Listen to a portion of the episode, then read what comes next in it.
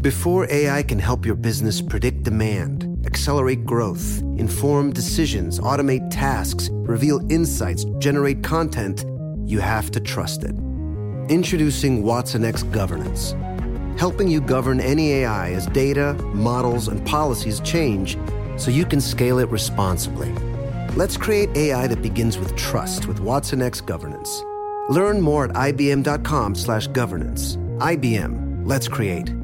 What's up? This your boy Lil Duval, and check out my podcast, Conversations with Unc, on the Black Effect Podcast Network. Each and every Tuesday, Conversations with Unc podcast feature casuals and in-depth talk about ebbs and flows of life and the pursuit of happiness. Unlike my work on stage, I tap into a more serious and sensitive side to give life advice and simply offer words of encouragement, yet remind folks to never forget to laugh. Every Tuesday, listen to Conversation with Unc, hosted by Lil Duval on the Black Effect Podcast Network, iHeartRadio app, or wherever you get your podcasts presented by AT&T. Connecting changes everything.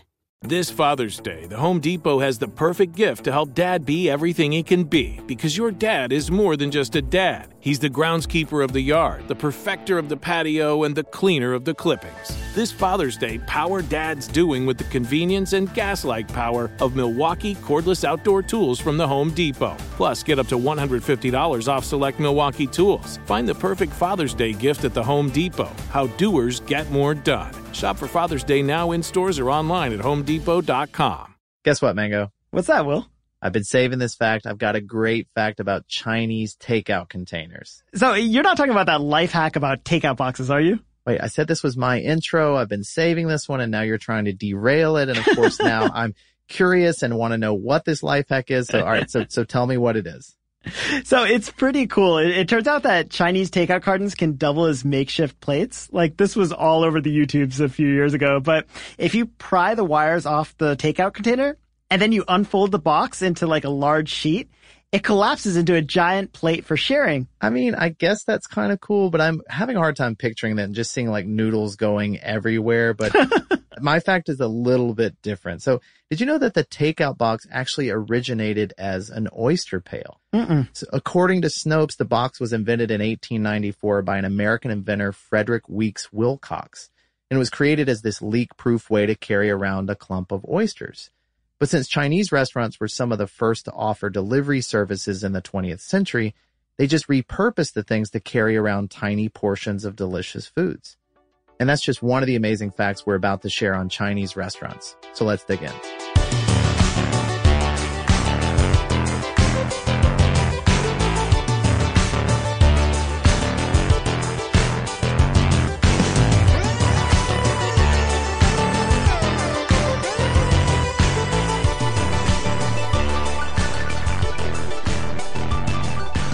Hey there, podcast listeners. Welcome to Part-Time Genius. I'm Will Pearson, and as always, I'm joined by my good friend Mangesh Hattikudur. And on the other side of the soundproof glass, wait, is he is he sliding egg rolls onto his fingers? yeah, I think he's making egg roll hands. Like, you know how Oh. you just put them on your fingers and wave at people. That's impressive. Well, that's our friend and producer Tristan McNeil. All right, Mango. So one of the things that got us asking today's big question about how Chinese is Chinese food is this great article I saw in Vice. And it's about the first American style Chinese restaurant that opened in Shanghai. And it's called Fortune Cookie. But before we talk about that, you actually used to work at a Chinese restaurant, right? Yeah, that's right. So I waited tables at this wonderful Pan Asian restaurant in Birmingham. I, I'm sure you remember, but it was when we were just starting Mental Floss. And the family who owned it couldn't have been nicer. Like they used to fix all the staff this big Chinese meal at the end of every night. And I just thought it was so caring. But also it's where I learned the recipe for light soy sauce. Oh, really? So do you want to share that with us? Sure. Well, one night when I just started, it was like my turn to refill all the soy sauce dispensers on the table. And, you know, I found the jug of regular soy sauce to fill them up with, but I couldn't find the light soy sauce jug. So I kept looking and looking. And when I finally asked a fellow waiter for help, he just looked at me like I was an idiot. Like he poured the container half full of regular soy sauce and then filled the rest up with water. Oh, which technically I guess is a lighter soy sauce, but I'm not sure I would have figured that out either. So in your defense, I think you're okay. But so were the, were the meals they cooked you at the end of each night different from what they served during the day? Yeah, definitely. I mean, they, they use these more adventurous ingredients and they were a little more authentic Chinese, I guess you'd say. hmm But that's what's interesting, right? I mean, the first Chinese restaurants in America were launched during the gold rush way back in 1849. So we've actually had almost 170 years to diverge from the Chinese Chinese food and kind of forge our own cuisine here. I like the use of we here. I, am not sure I've contributed that much to this cuisine. I don't know. You worked at that restaurant for like a year or so. I feel like you had a real influence. So, but you know, American Chinese food has been isolated from China for a pretty long time now. So you kind of expect it to be foreign to people there. But it's also kind of a funny idea to start an American Chinese restaurant in Shanghai, you know? So I, I was curious about this. Was it just like a novelty thing that they were doing? No. So the co-founders, Feng Lam and Dave Rossi, they were really serious about this. And they went to a lot of effort, you know, like to get the American taste. They used Skippy in their peanut sauces and Philadelphia cream cheese and things like their crab rangoon. They use Mott's applesauce as a sweetener, mainly because that's what a lot of American restaurants used to use as sweeteners. That's really funny. So I, I know when my parents first came to the States in the early 70s, there really weren't a lot of Indian grocery stores in the US. So you'd have all these approximations, like if you couldn't find basmati rice, you just use Uncle Ben's, or if you couldn't find chapatis, like tortillas would work in a pinch. Like there are tons of these little tricks that everyone sort of knew. Actually, I think I remember in the grocery store not too long ago seeing Uncle Ben's both as like for Indian dishes and for Chinese dishes. If I'm not, uh, Uncle Ben's got you covered, whatever you're trying to cook. But, but yeah, that, that's very much what happened in America. I mean, you made do with what you could. And it's how dishes like beef and broccoli started to become a staple here. But the question is, why bring American Chinese food to China? Mm-hmm. And the founder's answer was basically, you know, comfort food. There were these two Cornell grads who saw this enormous expat community there in Shanghai and their rationale was kind of like, you know, look, when you're having a tough time and feeling homesick and all you want to do is wallow in the taste of something familiar, for a lot of people, you know, a carton of orange chicken and something fried and a cold beer would do the trick. So they were serious about this concept and they imported American brands. They even flew Lam's dad over from America to get his grandfather's recipes to get all these flavors right. That's so funny to me, but it really feels like a hard sell. It's like, you know, taking a Pizza Hut and trying to open it in Italy. Did the locals take to it or, or was it just for expats? Well, Chinese people did start coming in. I mean, it's, it's way more appealing than it might sound. And the Instagram photos of the food and the plates and the decor, they all look pretty amazing, to be honest. But, you know, the duo did have to alter the branding to the place. So what, what do you mean by that? Well, instead of calling it Chinese food with an American twist, they actually had to sell it as American food, something I'd not really thought about, but it, it kind of made sense. But you know, there are all these little funny stories along the way. Like they had their staff debone the chicken because that's how we like our General Tso's but all the dishes in China are bone in. And people like bones in their food for flavor. And so the staff truly thought these people were crazy. and trying to convince cooks that stuffing cream cheese into wontons was normal abroad and, you know, not some sort of abomination, that was a different struggle. but the locals seemed to really enjoy the food as kind of this foreign experience. And this comes from a Vice article, but apparently two petite women came in and ordered 15 dishes. and then after they saw the first two entrees come out, just how huge these American portion sizes were, they looked at each other and couldn't stop laughing. That's really funny. And I mean, 15 family style dishes would be like a week's worth of food. Oh, no kidding. When our, when our family orders Chinese food here, I think we get two dishes just for like four or five of us. So it's pretty crazy. But, you know, people were also delighted by the Chinese food takeout cartons. They'd actually never seen them before in real life. And so they said, Oh, that's like the Big Bang Theory. You know what, what Sheldon eats. I mean, what's crazy is that the Big Bang Theory makes sense to people in China, but boneless chicken doesn't. right. So, I mean, I kind of want to eat at this place. I know. I was actually curious too, but unfortunately, Fortune Cookie closed back in 2016 and it had had a really good run and, and supposedly it was doing fine, but the guys just got homesick and they decided to close up shop. But you know, the reason I brought it up is that the restaurant gets written about in a couple of ways. I mean, there's people who laugh at the concept and then, and people who want to argue that American Chinese food is a legitimate cuisine. Yeah. So to me, when, when I think of Chinese food, it's always American Chinese food. And I actually remember when I was really little, I was so excited the first time I went out for Chinese food in Bombay. Like normally when I was in India, we'd eat at my relatives' houses and I guess I was tired of eating Indian food all day, every day. So I was really amped to go out. But then we went and I was like, what is this? I was promised Chinese food. I mean, Indo-Chinese is its own delicious thing. And, uh, if you haven't tried it, it's really great. Like, uh, chili chicken is a dish that you don't get anywhere else. Gobi Manchurian's this cauliflower dish. It doesn't exist in China. It's pretty incredible. But uh, there's also one other really strange thing I remember about going to Chinese restaurants there, and it's that you can actually split your food very specifically.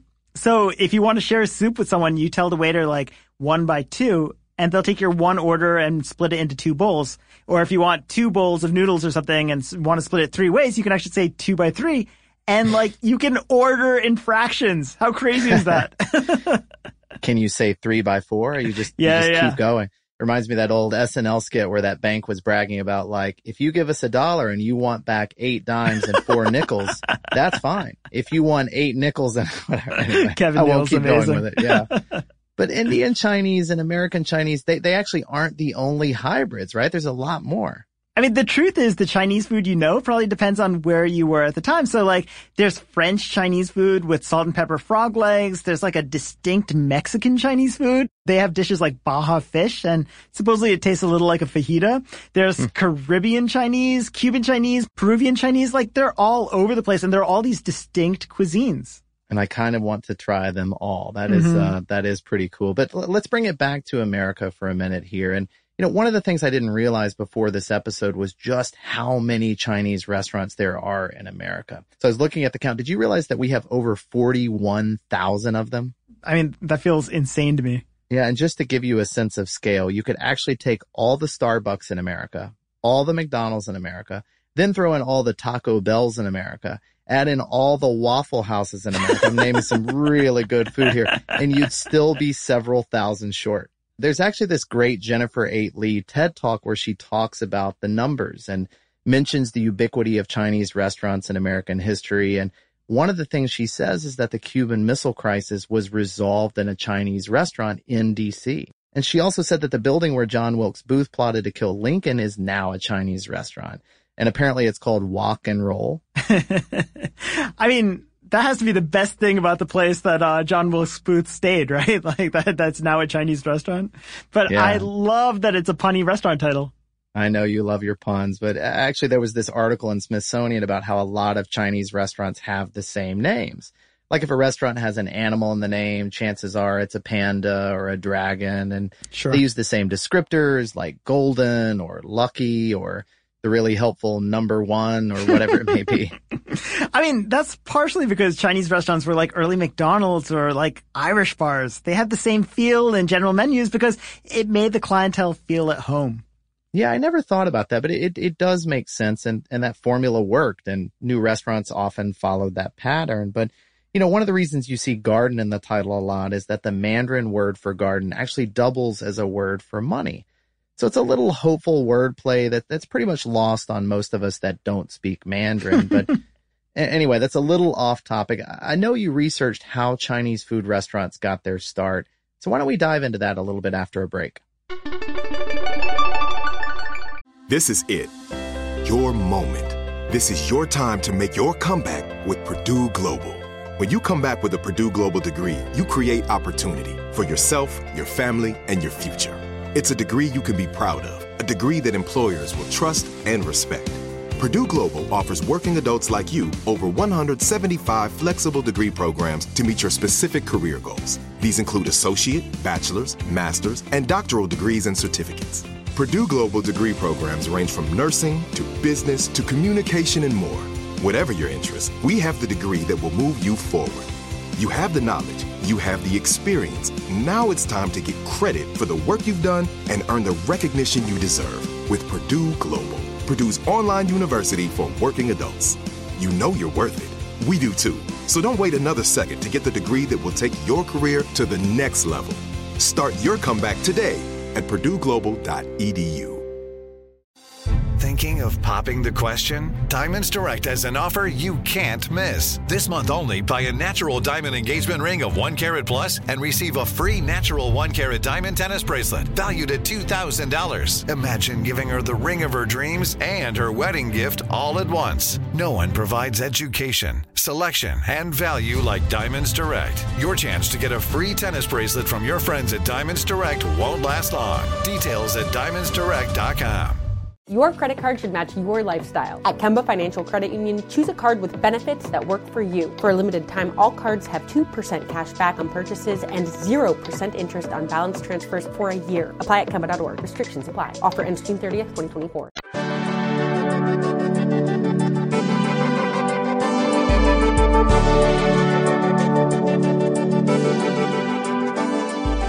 Welcome back to Part Time Genius. So, one thing I can't stop thinking about is how Chinese restaurants in America predate the Civil War. I mean, I, can't exactly picture Lincoln eating at a Chinese buffet, but you never know. It could have happened. Yeah, it's pretty amazing. So, this is what historians have pieced together about the history of Chinese restaurants. So, the first Chinese came over during the gold rush from Taishan, which is a city in the southeast coastal province of Guangdong the area had actually struggled through a number of rebellions and some turmoil, so the opportunities in San Francisco, especially during the gold rush, seemed intriguing to them. And it's kind of staggering that most Chinese in America came from this region for a very long time. First We Feast, which is a great food site, they also note that the cuisine of the area was humble. So as Clarissa Wei puts it, basic stir fries with rice and vegetables plus whatever meat was available. And the flavor profiles veered to the sweeter end.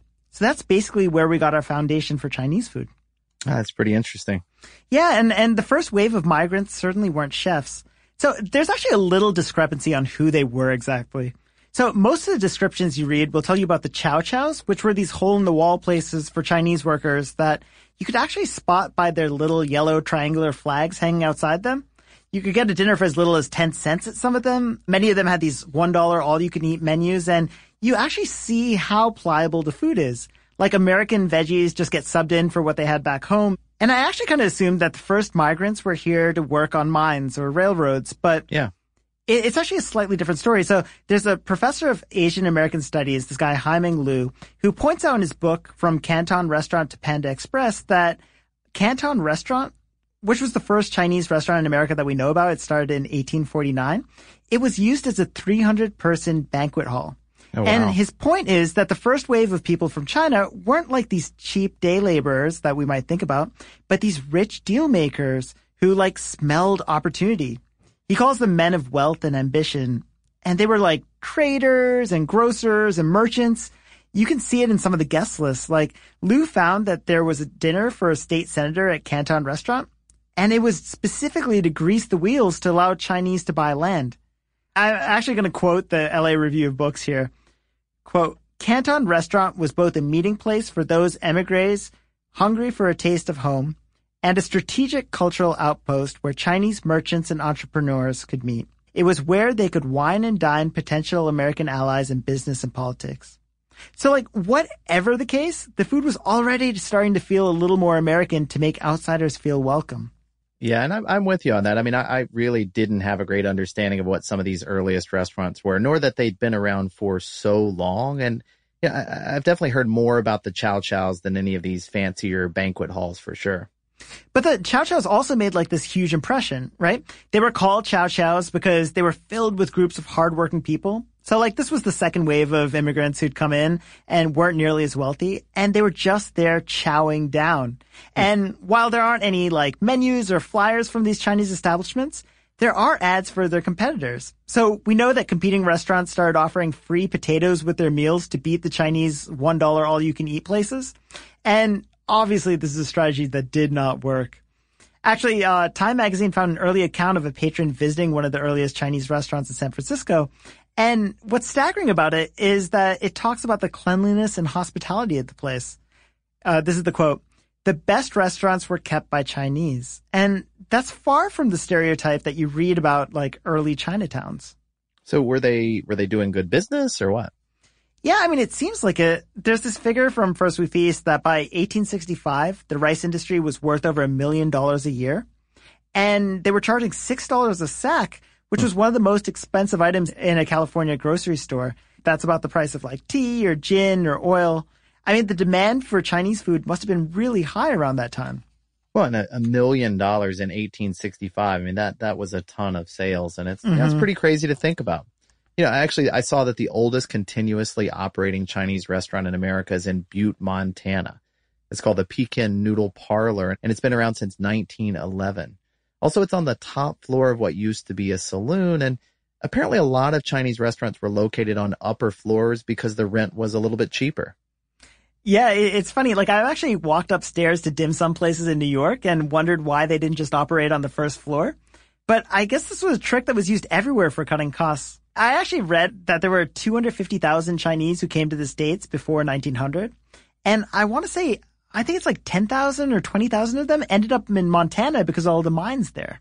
Yeah, it was definitely a sizable portion of them, but all right, so we've got all these new Chinese immigrants who are hardworking, and we've got chow chows slowly popping up in different places to serve them. So, know, it feels like we probably should take a few minutes just to talk about the racism that they faced and and really how that played a role in all of this evolution here.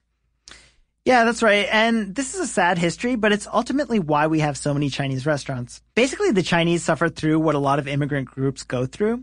Like they were simultaneously praised for their hard work ethic, but also scapegoated for taking lower wages and for taking all the quote good jobs, which were fun things like working on the railroads or working in the fields. So you see attempts to hold them back.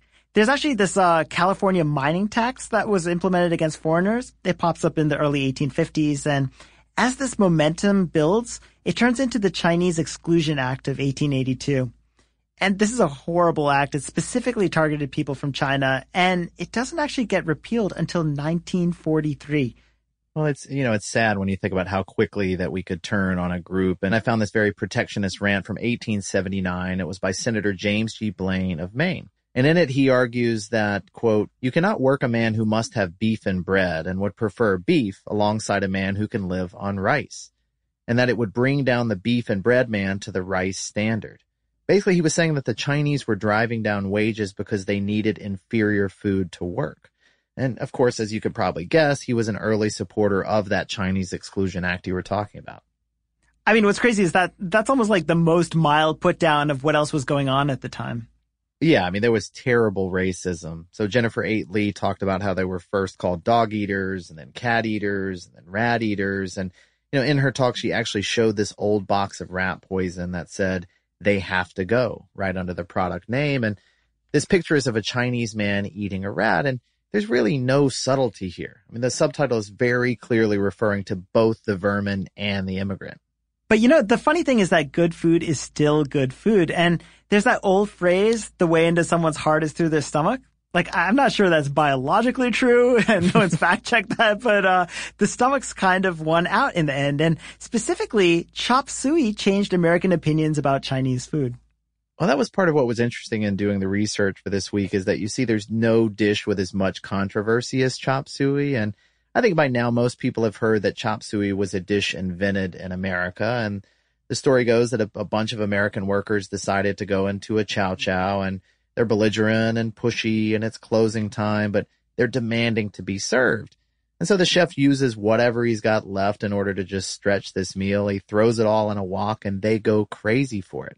And when they ask what the dish is called, he just says it's chop suey, which basically means like odds and ends or leftovers. And so, you know, the joke is for decades, you've got people going into restaurants and begging for leftovers. but, you know, here's what I think I find most fascinating about it is that there's some evidence that maybe this isn't true. That chop suey was actually being made for Chinese by the Chinese before white Americans got hip to it. And that kind of changes the narrative a little bit. And what's even more interesting to me is the fact that it was actually invented about the same time as Mapo tofu. So Clarissa Wei at First We Feast actually shows there was a lot of innovation around that same time.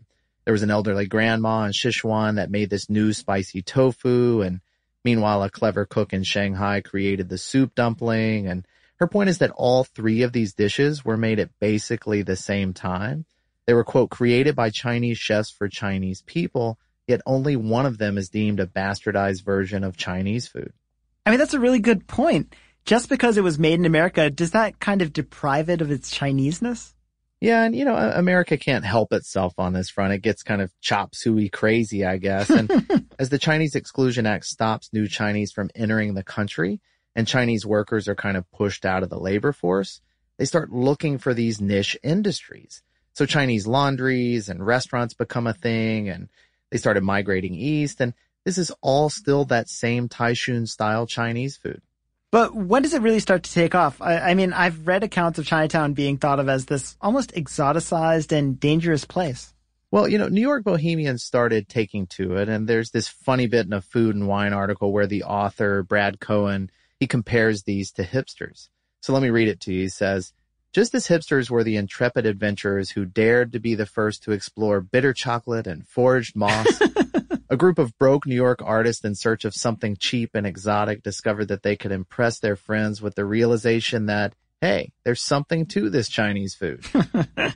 I like that. Well, I mean, I, I know Jewish immigrants also took an early liking to the establishments, and partly it's been attributed to the fact that there's a lot of chicken and celery and carrots and even chicken soups in both cuisines. Mm-hmm. But there's also this argument of proximity. Like the Chinatowns were near the cheap rentals for new Eastern European immigrants. And also, I, I think Jewish people felt welcome at these establishments. It was exotic, but there wasn't a big cross on the wall to let them know they weren't wanted. Well, plus there, there isn't a lot of mixing of dairy and meat, and so the food's considered safe treyf. Uh, I read that African Americans were also early adopters. I know later Duke Ellington loved overeating at places that served pigeon in Chinatown. And so they were slowly building this clientele. But I, I think what's most fascinating is how this Chinese community found a loophole in the Exclusion Act. And that's what really fueled the industry. So basically in 1915, there was a court case that allowed special immigration privileges to entrepreneurs and to business owners. And it was open to restaurant owners, but there were these weird restrictions like it had to be a high grade restaurant. Like that's what it was actually called. And you had to actually manage the restaurant for a full calendar year. And also because immigration officers assumed that all foreigners were liars, you had to have two white character witnesses to establish your credibility. It's horrible. Yeah, but the people got super clever. So because opening a restaurant was a major investment, they pooled all their money to start up as partnerships. So to meet that pesky high grade restaurant nonsense, they started calling their places chop suey palaces. And then they rotated jobs amongst themselves. So different people got to be the manager and bring their relatives over. They basically maxed out each restaurant to bring people over. And then when they had enough money, they'd launch a new restaurant in the same model. And then they do it all over again. And hmm. this is from Heather Lee at the Scholar Strategy Network. But between 1910 and 1920, the number of Chinese restaurants in New York City alone quadrupled. And then it more than doubled again the next 10 years. And by 1930, New York restaurants were generating over $150 million in sales. Wow. I mean, I don't think we can stress enough how into chop suey people were. But you know, when, when Buster Keaton was asked to contribute his favorite recipe to a cookbook, he actually sent in a chop suey recipe. Calvin Coolidge had a Chinese chef he employed on his presidential yacht to make him chop suey. There was an army recipe for it for troops abroad. And, you know, by the 50s and 60s, there were all sorts of ready mix chop suey packets for the house.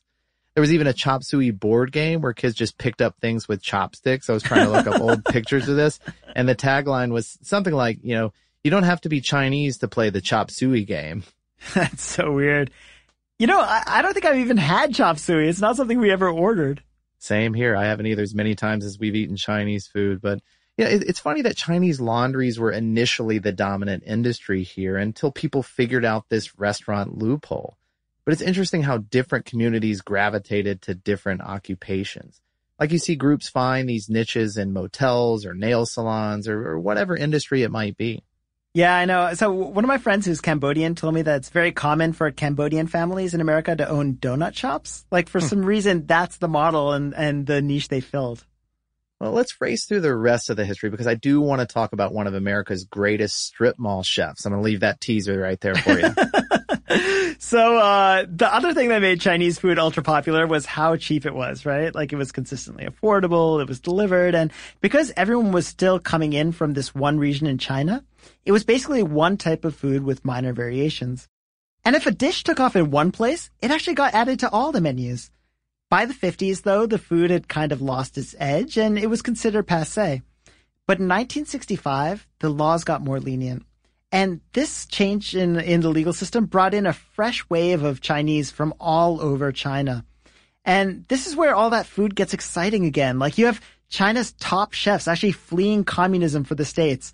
The New York Times is praising them as like the equivalent to the finest French cooks. You have Sichuan and Hunan food arriving stateside and like chefs who'd made pit stops in Taiwan and Hong Kong. So they're bringing up these like mashup of flavors and techniques. It was really exciting. But they also made dishes for the American palate. They made these fried dishes and sweet and spicy dishes, you know, things that are now standard menu items. And then one man adds fuel to the fire, and that's Richard Nixon. And was this because of his China trip? Yeah. So in 1972, the whole world was watching as Nixon made his way to China. And it's crazy how popular it was, right? Like the meals were televised. The menus of the food he ate was printed in newspapers for Americans to read. And like suddenly everyone was all about Chinese food. They wanted to try Peking duck and they were curious about these like novelty dishes and they wanted to taste what authentic Chinese tasted like. Well, and, and that's basically where the variety of food takes off and, and why we have these Chinese takeout menus with, you know, like a hundred items on them. And, you know, of course the food stays cheap, which is both a reason why it's so popular, but also probably what holds it back in some ways. But before we talk more about that and about one of America's greatest disappearing chefs, uh, let's take a quick break. This is it. Your moment this is your time to make your comeback with Purdue Global. When you come back with a Purdue Global degree, you create opportunity for yourself, your family, and your future. It's a degree you can be proud of, a degree that employers will trust and respect. Purdue Global offers working adults like you over 175 flexible degree programs to meet your specific career goals. These include associate, bachelor's, master's, and doctoral degrees and certificates.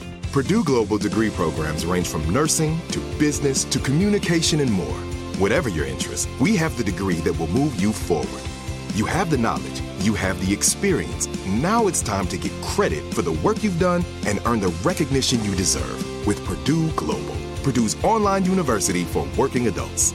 You know you're worth it. We do too. So don't wait another second to get the degree that will take your career to the next level. Start your comeback today at purdueglobal.edu.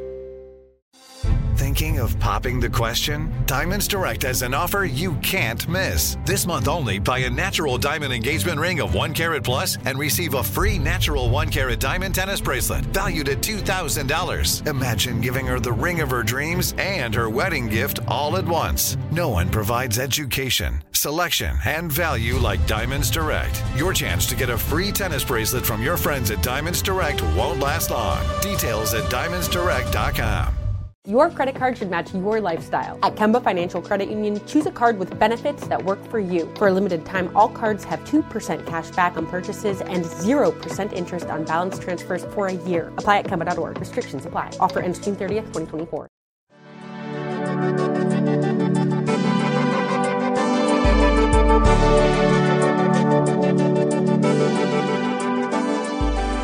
All right, Mango, time to talk about Peter Chang.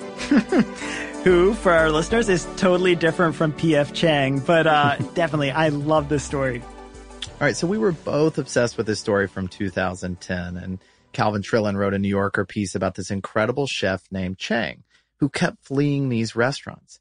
He'd be spotted in Virginia, then he'd flee and go to Georgia or Tennessee or wherever it may be. Yeah, I mean, he'd be at one place and suddenly all these fans would fall in love with the food and the restaurant, and then he just vanished. Like, he was like the runaway bride of incredible chefs. And the internet was fanatical about him. They were so obsessed. Uh, apparently it's even reflected in his Wikipedia page. Like his bio has this section of disappearances and movements. It's kind of amazing. But, uh, people would hear a rumor that he was cooking at a place and then they'd like, on a whim, travel cross country just to take a gamble that he was cooking at the strip mall restaurant. Well, and there were all these theories, you know, that he hated the press or the adulation and he couldn't stand being thought of as a star or just that, you know, maybe he was restless and like taking a mediocre restaurant and making it insanely good and then fleeing again. But then he stopped fleeing and started putting up these Peter Chang restaurants. And in fact, there's one here in Atlanta that we definitely need to make a pilgrimage to at some point. And Pete Wells wrote this amazing review about one of them. But even between those, you don't know which ones he's cooking at on which night. So there's always this guessing game between his fans. So obviously we'll talk a little more about the quality of the food inventiveness, but you know, did Pete Wells say why he was moving around so much? Well, if you remember from the Trillin piece, there was one less sexy theory for why he was always fleeing, and that was that he was in the U.S. illegally.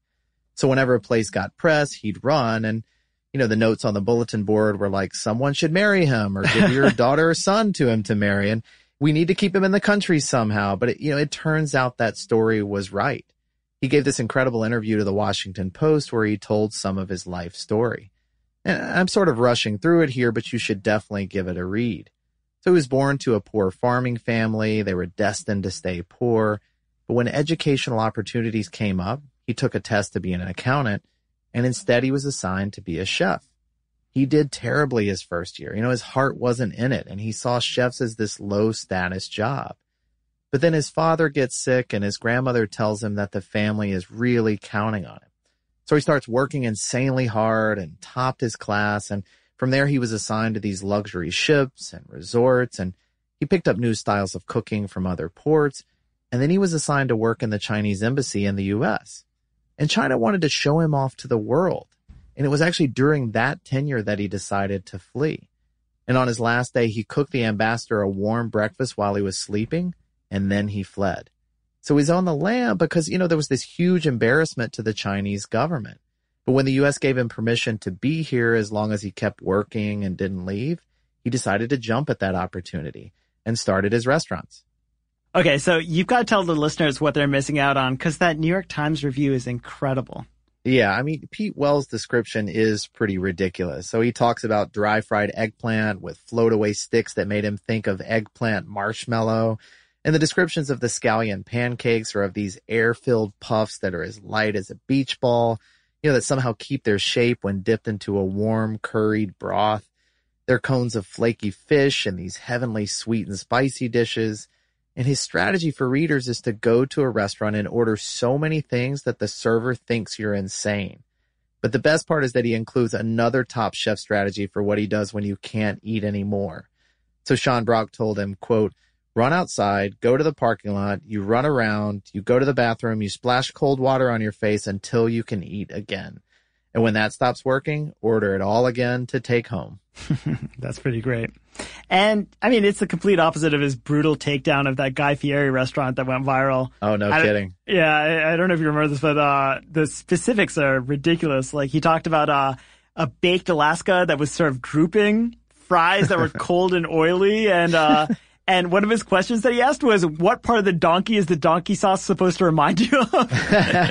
Apparently it tasted like Miracle Whip with just giant chunks of garlic in it. Oh, that sounds disgusting. And, and not surprisingly, Guy Fieri's place is closed now. But, you know, we should talk about why we included Peter Chang's restaurant in here.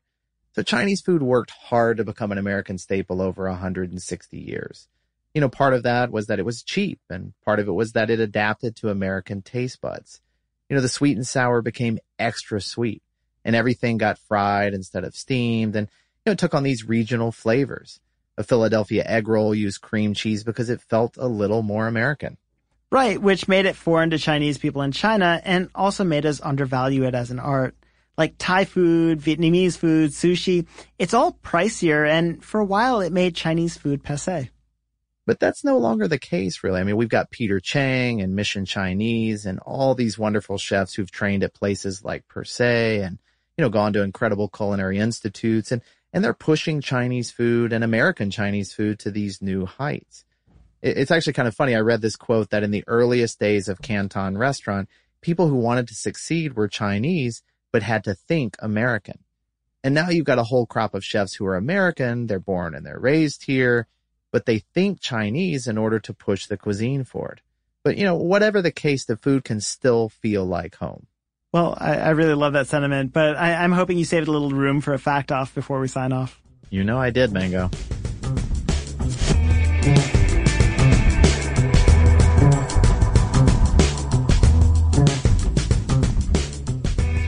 So according to foodtimeline.org, dim sum actually means to dot the heart.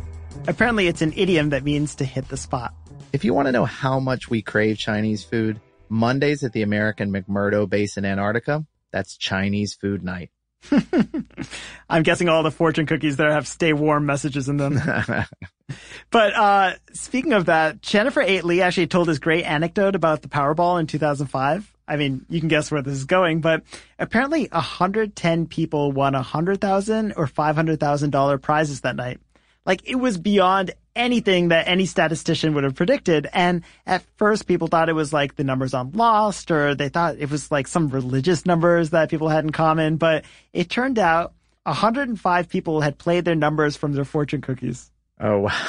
Yeah. Of teaches you never to ignore those things. All right. Well, did you know that Panda Express doesn't allow franchising? So there are over 1600 outlets out there and they're all owned by the same family except for the ones that are on college campuses. Also, two more crazy things. The couple who started it are obsessed with analytics. So they used early computers to figure out what customers loved and that helped them refine their business model. And also they're huge self-improvement fans.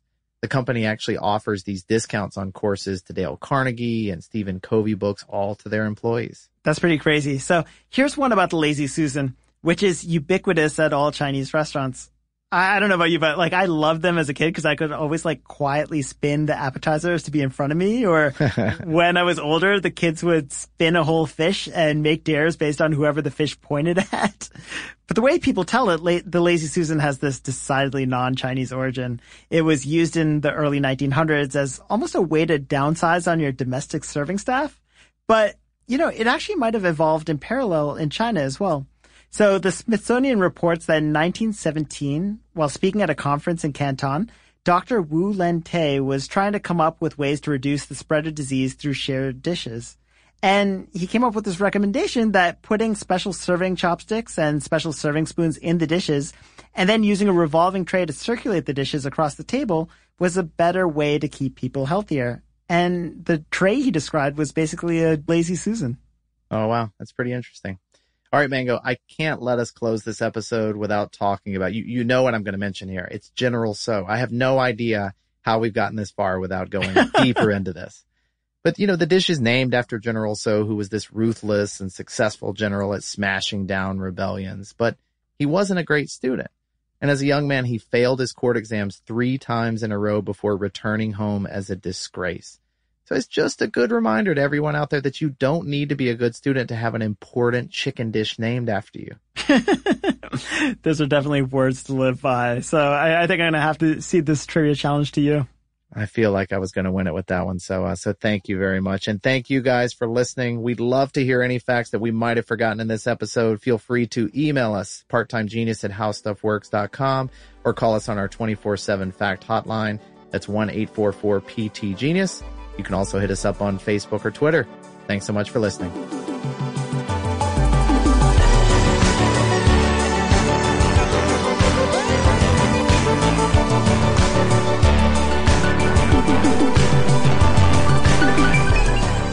Thanks again for listening. Part Time Genius is a production of How Stuff Works and wouldn't be possible without several brilliant people who do the important things we couldn't even begin to understand.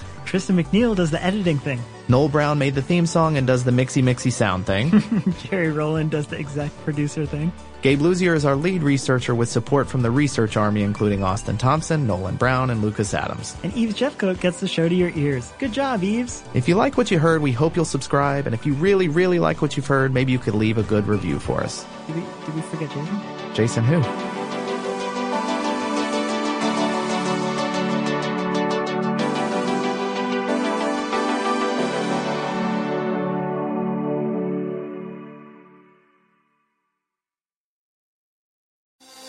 Direct has done it again. This month only, get ready for an offer you can't resist. Buy a natural diamond engagement ring of one carat plus and receive a free natural one carat diamond tennis bracelet valued at $2,000. That's right, a stunning diamond tennis bracelet at no extra cost. Imagine giving her the ring of her dreams and her wedding gift all at once. So hurry into Diamonds Direct. Your chance to get a free tennis bracelet will not last long. Details at diamondsdirect.com. Your credit card should match your lifestyle. At Kemba Financial Credit Union, choose a card with benefits that work for you. For a limited time, all cards have 2% cash back on purchases and 0% interest on balance transfers for a year. Apply at Kemba.org. Restrictions apply. Offer ends June 30th, 2024. Your new home journey starts at Fisher Homes, where everything is red, white, and new. Explore exclusive summer savings and start your journey by selecting your ideal home site and your dream community. Choose from a variety of expertly designed floor plans and bring your style to life at the Lifestyle Design Center. Are you looking for a quick move in ready home instead? Fisher Homes has options for those too. Fill out a form to connect with a new home advisor at FisherHomes.com to get started today before the sun sets on summer savings.